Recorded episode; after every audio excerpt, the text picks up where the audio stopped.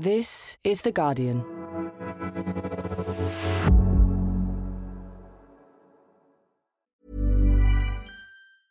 Finding your perfect home was hard, but thanks to Burrow, furnishing it has never been easier.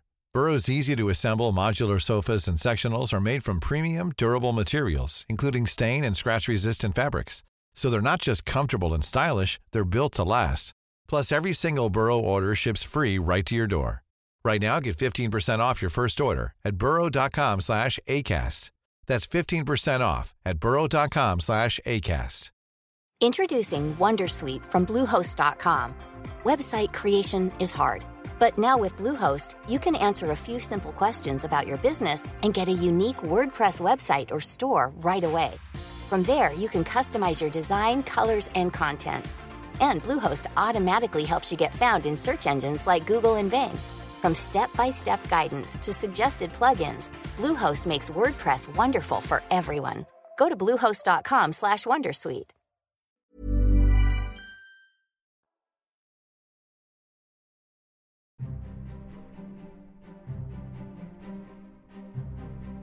Welcome to Politics Weekly Extra. I'm Jonathan Freedland. What a week this has been for Joe Biden. The president went into it saying it would be make or break for his presidency, and it looks a little more break than make. Regular listeners to this podcast will remember that we spoke just a few weeks ago uh, on the podcast to Jessica Taylor of the Cook Political Report with Amy Walter, that's the full name, all about the battle in Virginia and how important that was going to be for Democrats and for Joe Biden. On Tuesday, voters delivered their verdict in what had been billed as a kind of referendum on the Biden presidency as they chose a new governor.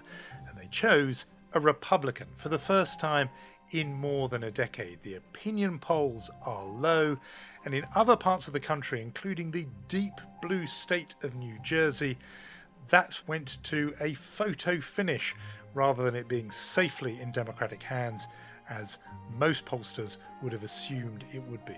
All this coming as Joe Biden's program is snarled up in Congress with his two big bills, really containing all of his agenda, in limbo in both the House and Senate. We've talked about all of those on the podcast, but it's really come together this week. And just as Joe Biden wanted to be on the world stage and getting things done in Glasgow for COP26, instead returning to Washington with war on several fronts and his own presidency looking very, very vulnerable.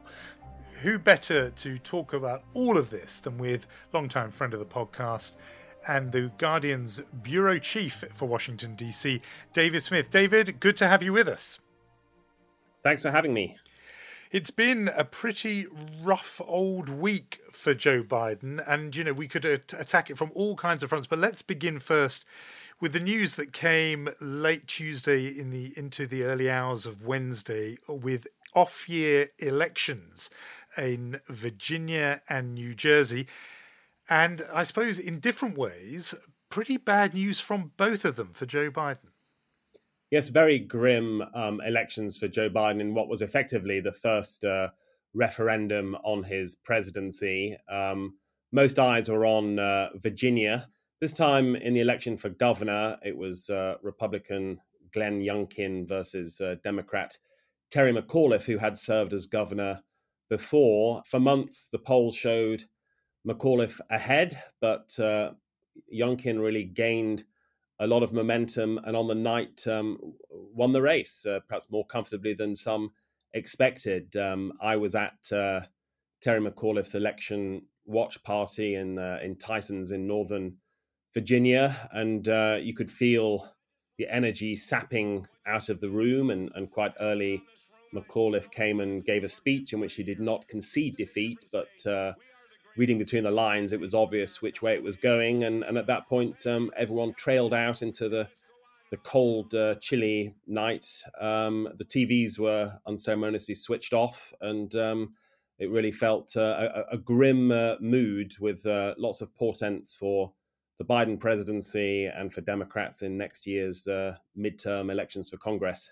That moment when they turn the TV sets off. I've been there in so many of those election parties that turn into wakes. I mean, the one that was surprising even more because it was a dark blue state, really, is New Jersey. As you and I speak, that race has not been called, and it's possible. The signs are that the Democrat there might uh, eke out a win. Either way, just the fact that it was close is a shock because that would should have been an absolute um, home run for both. Obviously, there are kind of local factors, statewide factors for both, and we might get into those. But as you said uh, at the top, this is seen as and was seen as a referendum on the Biden presidency. If if that is the lens, what were voters in those two states giving the thumbs down to? I think there are multiple factors. Um, certainly, to a degree, I think these results reflect uh, dissatisfaction and frustration with the Joe Biden presidency um, so far. Um, his uh, agenda is uh, stalling in Congress, uh, much wrangling there over huge uh, spending bills. The economy is not quite uh, roaring as people hoped or as he promised. Jobs growth is slow. Petrol or gas prices are up, things that people really feel um, in their pockets. And uh, all of this is reflected in Biden's uh, approval rating, which in a recent Gallup poll is down to 42%, um, the lowest ever for a president at this stage, apart from uh, Donald Trump during his presidency. So there is a sense of uh, of malaise of of things not happening as fast as they should. Yeah, and the timing of that sort of sentiment is particularly sharp because it was a year ago uh, this week that they all went to the polls and did elect Joe Biden as president. So it really is one year on this kind of early judgment. I suppose the other things to put in the mix, the things I would add to what you just said there is COVID. He was elected partly to get to grips with the pandemic, and at first he seemed to. And then uh, the Delta variant means that meant that numbers did go uh, back up again. So that sense that he hadn't fully got uh, to grips with that, and then also he part of his pitch was that he was going to restore competence and ca- you know capable government again. And people saw, you know, Afghanistan and the withdrawal in August. That really tanked his numbers. They haven't really recovered since then, uh, and so uh, this sort of interim verdict that it's not there. And then I suppose you add into the mix, given that we're talking about a year ago, what gelled Democrats back then a year ago was this unifying factor, negative factor of loathing for Donald Trump. And I suppose, well, you tell us, to what extent was it a factor in this case that there wasn't Donald Trump on the ballot and he wasn't even really kind of around to kick for Democrats? This was really crucial in Virginia and I think ultimately the result showed that uh, the election was more about uh, the current president rather than the specter of the past president. Uh, Democrats certainly worked overtime to make this election about uh, Donald Trump and relentlessly tried to tie the Republican candidate Glenn Youngkin uh, to Trump, and it just didn't really stick. It didn't cut through, and I talked to people who said, uh, you know, I, I, I, hated Trump, but I'm uh, I'm fine with uh, with Youngkin. And I want to thank my beloved Commonwealth of Virginia. And and really, he he, he found a sweet spot, uh, not too warm, not too cold, just in the middle, to uh, keep the Trump base uh, happy and keep Trump himself happy, um, but also appeal to independents and moderates in that way found a template, set a blueprint for Republican candidates uh, going forward in swing states. Well, exactly. You've got us onto this crucial point, which is that these elections, fascinating though they are in both Virginia and New Jersey, and some of those specific local factors are really intriguing. The reason why people pay close attention to them is that they are seen as harbingers of what will happen a year from now, when a whole lot of states go to the polls for those midterm elections, the entire uh, House of Representatives, one third of the seats in the Senate, and uh, a similar proportion of governorship. So, huge amount of elections coming in 2022. And these results, you know, they obviously are seen as a as a very troubling indicator for Democrats, but also they suggest what you mentioned there, which is a template, a way for Republicans to conduct themselves, and a way that Democrats can see how things can go wrong just on that, One of the things that happened in Virginia that's interesting, and we talked about it when we looked at the Virginia race a couple of weeks back on the podcast, was this notion of running very hard on what is taught in schools and the claim, and it's been debunked, that uh, that Democrats and Terry McAuliffe favoured teaching critical race theory in schools, and Youngkin went very hard on that, and the exit polling seems to suggest that went well uh, for him. A lot of people are saying this shows you the shape of campaigns to come uh, in 2022, both in terms of handling Donald Trump, as you said, arm's length, but not too arm's length, but also in terms of how the culture wars can be fought anew in 2022. If that is right, what do you think Democrats can take away from that in terms of how they can avoid repeating the mistake that Terry McAuliffe and the Democrats made in Virginia? I think uh, there were two parts to this. One, as we say, the strategic ambiguity of uh, how to deal with with Trump without uh, alienating him. But then, uh, equal, equally, if not more important, uh, Youngkin's campaign was this uh, intense laser focus on um, on race and schools. And so, with that culture war card being played, Terry McAuliffe, I think, responded very badly. Um, he, he, got it wrong, and that's the lesson for for Democrats. Um, he infamously made a, a gaffe at a debate where he said, um, "I don't think." parents should be telling schools what to teach. Shelves, and I'm not going to let parents come into schools and actually you take books out and make their own decision. You vetoed it. So, yeah, I stopped the bill that I don't think parents should be telling schools what they should teach. Because, you know, some people, including probably me, would argue is, is actually not unreasonable. And then, especially when you see the full quote in context, actually made a lot more sense. But even so, it gave Republicans their weapon. That that line was replayed uh, endlessly.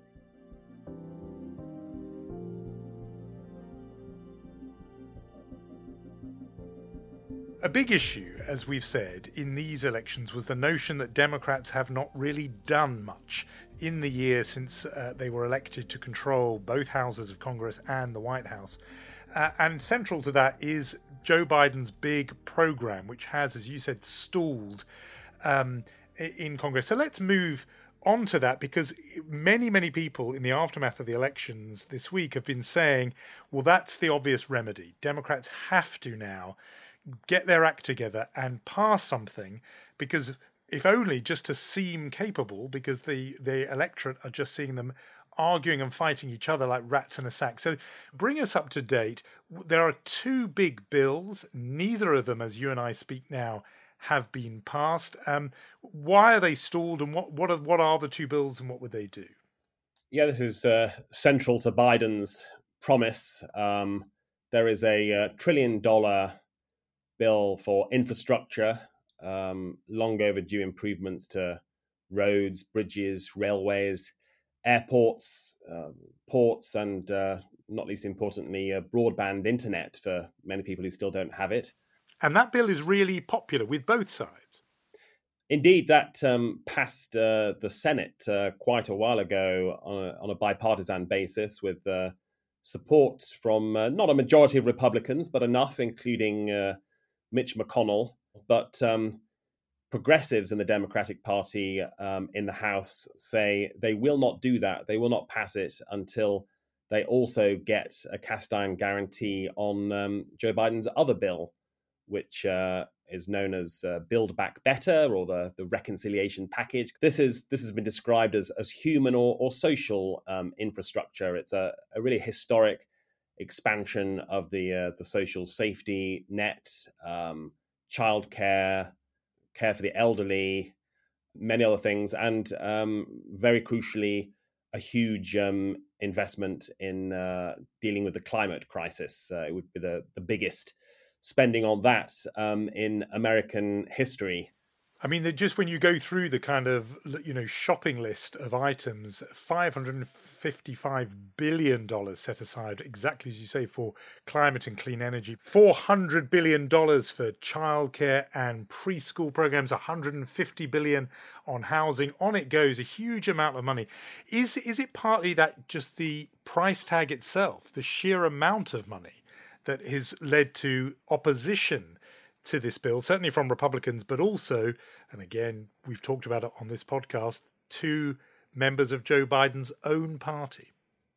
It is essentially. Um, I think progressives and certainly their activists would have liked uh, this bill to be about uh, six trillion dollars um, spread over the ten years, and they they pretty quickly had to come down to to three trillion dollars, and that still was uh, way too much for, uh, in particular, Senator Joe Manchin of West Virginia and Senator uh, Kyrsten Sinema of Arizona, as well as uh, some members of the House. So we've had weeks of wrangling and negotiations, and uh, just before Joe Biden left for COP26 in Glasgow, he um, announced um, a framework had been established, uh, bringing it down to 1.75 uh, trillion dollars, which uh, to some people is still uh, a massive amount. To others who say, "Well, look, it is spread over a decade, maybe not so much compared to spending on defense and and, and so on."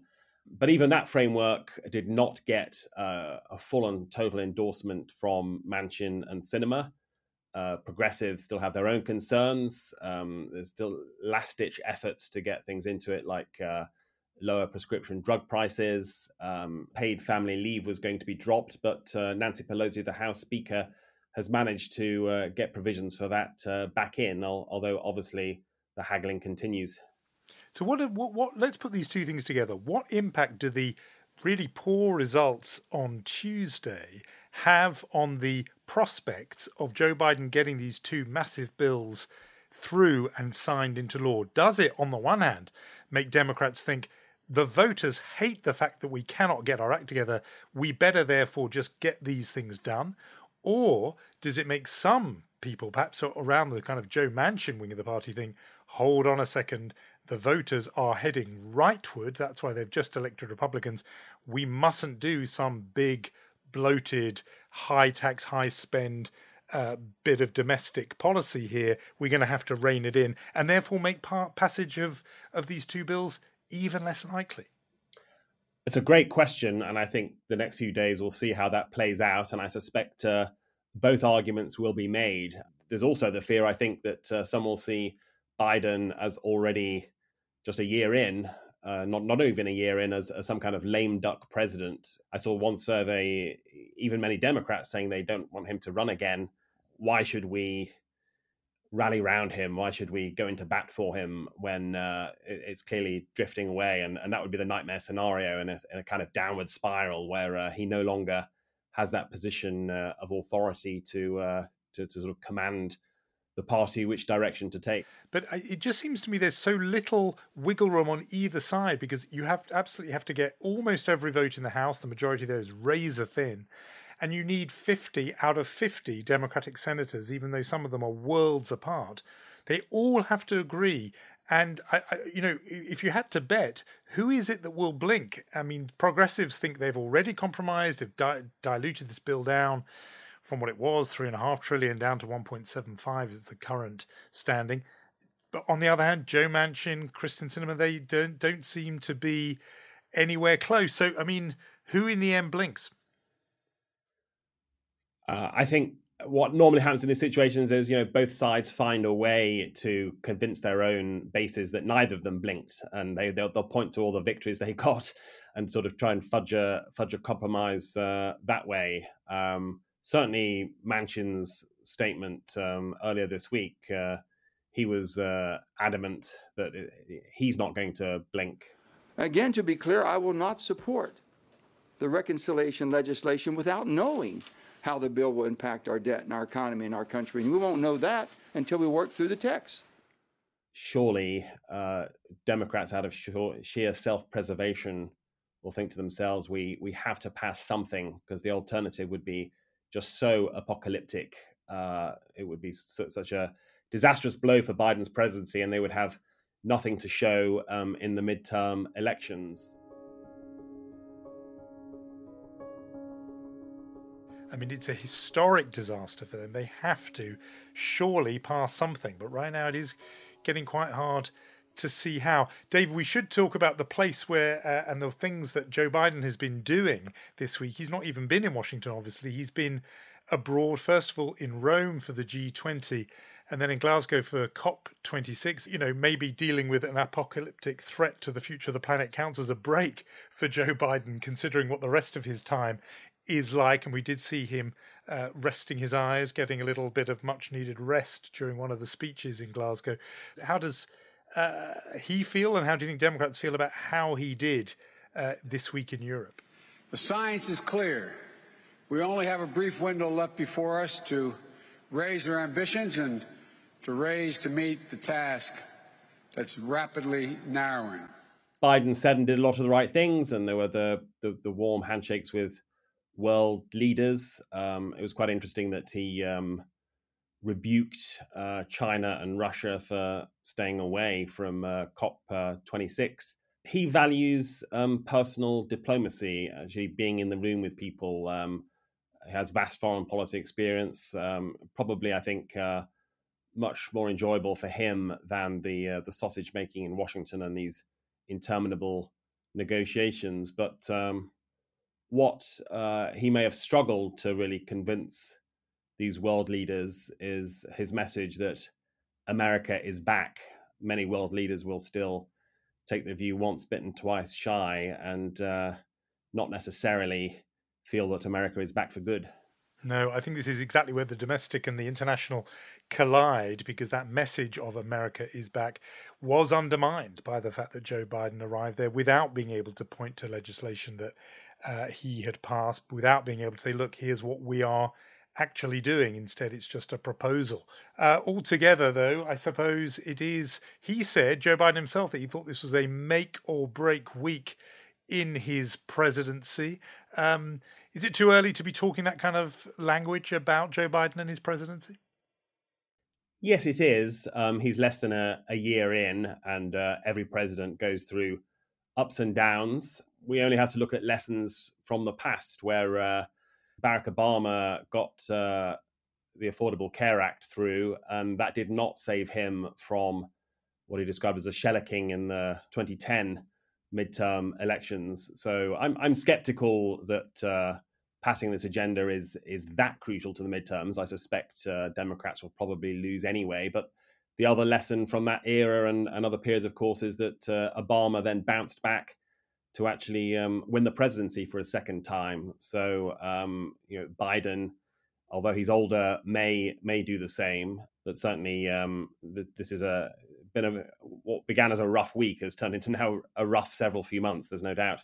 Yeah, and uh, plenty of people will be saying, well, look, maybe the plus side of this is it will be a wake up call and a call to action for him to and his party to turn things around. David, as a veteran of this podcast, you know we always do ask a what else question. And this one is about those election results, which were mainly bad news for Democrats, but there was some good news uh, for them, on, and not at state level, but rather at city level, with several new mayors uh, elected in cities uh, and mayors drawn from the Asian American community, several firsts. So that Boston, for example, elected 36 year old Michelle Wu, who is the first woman and first person of colour in that city, which I read has only elected either Irish American or Italian American men since the 1930s. But in Cincinnati, Aftab Pureval, also in his 30s, elected as that city's first Asian American mayor. I rather liked his line, which is he said, when you see AFTAB on a yard sign, it doesn't occur to people that it's a candidate, not an insurance company, which I thought was rather great. And in Dearborn, Michigan, electing Abdullah Hammoud as the first Arab American mayor. And all this, of course, with uh, along with New York City and Democrat Eric Adams. Uh, the only the second African American to lead that city. So something there, I suppose, in those results to to lift democratic spirit. Yes, I think another sign of a diversifying party. There's a new generation uh, coming through. Uh, quite telling, of course, that uh, most of them are on the Democratic side, and most of them are in um, in cities. And um, part of the polarization we're seeing in America is between uh, rural uh, white on the one hand and uh, urban people of color on the other and I think these uh, these mayoral elections um, often reflect that, uh, that, that the challenge again is going to be to to build uh, bridges. Uh, but uh, certainly um, a, a, very positive note amid the gloom for, for Democrats there. Um, hopes for another generation who may one day be running for national office, maybe even the presidency. David, with your crystal ball, thank you so much for joining us, as always, on Politics Weekly Extra. Thank you. And that is all from me for this week. For daily updates on the remainder of COP26, do make sure to listen to our sister podcast, Science Weekly.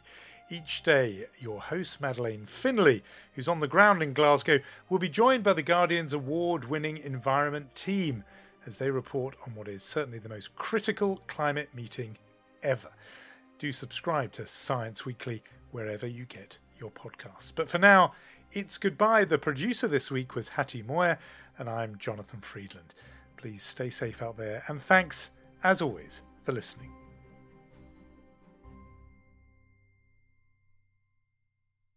This is The Guardian.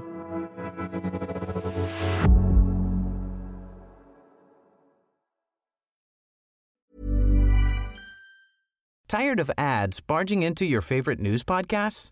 Good news. Ad-free listening is available on Amazon Music for all the music plus top podcasts included with your Prime membership. Stay up to date on everything newsworthy by downloading the Amazon Music app for free or go to amazon.com slash news ad free. That's amazon.com slash news ad free to catch up on the latest episodes without the ads.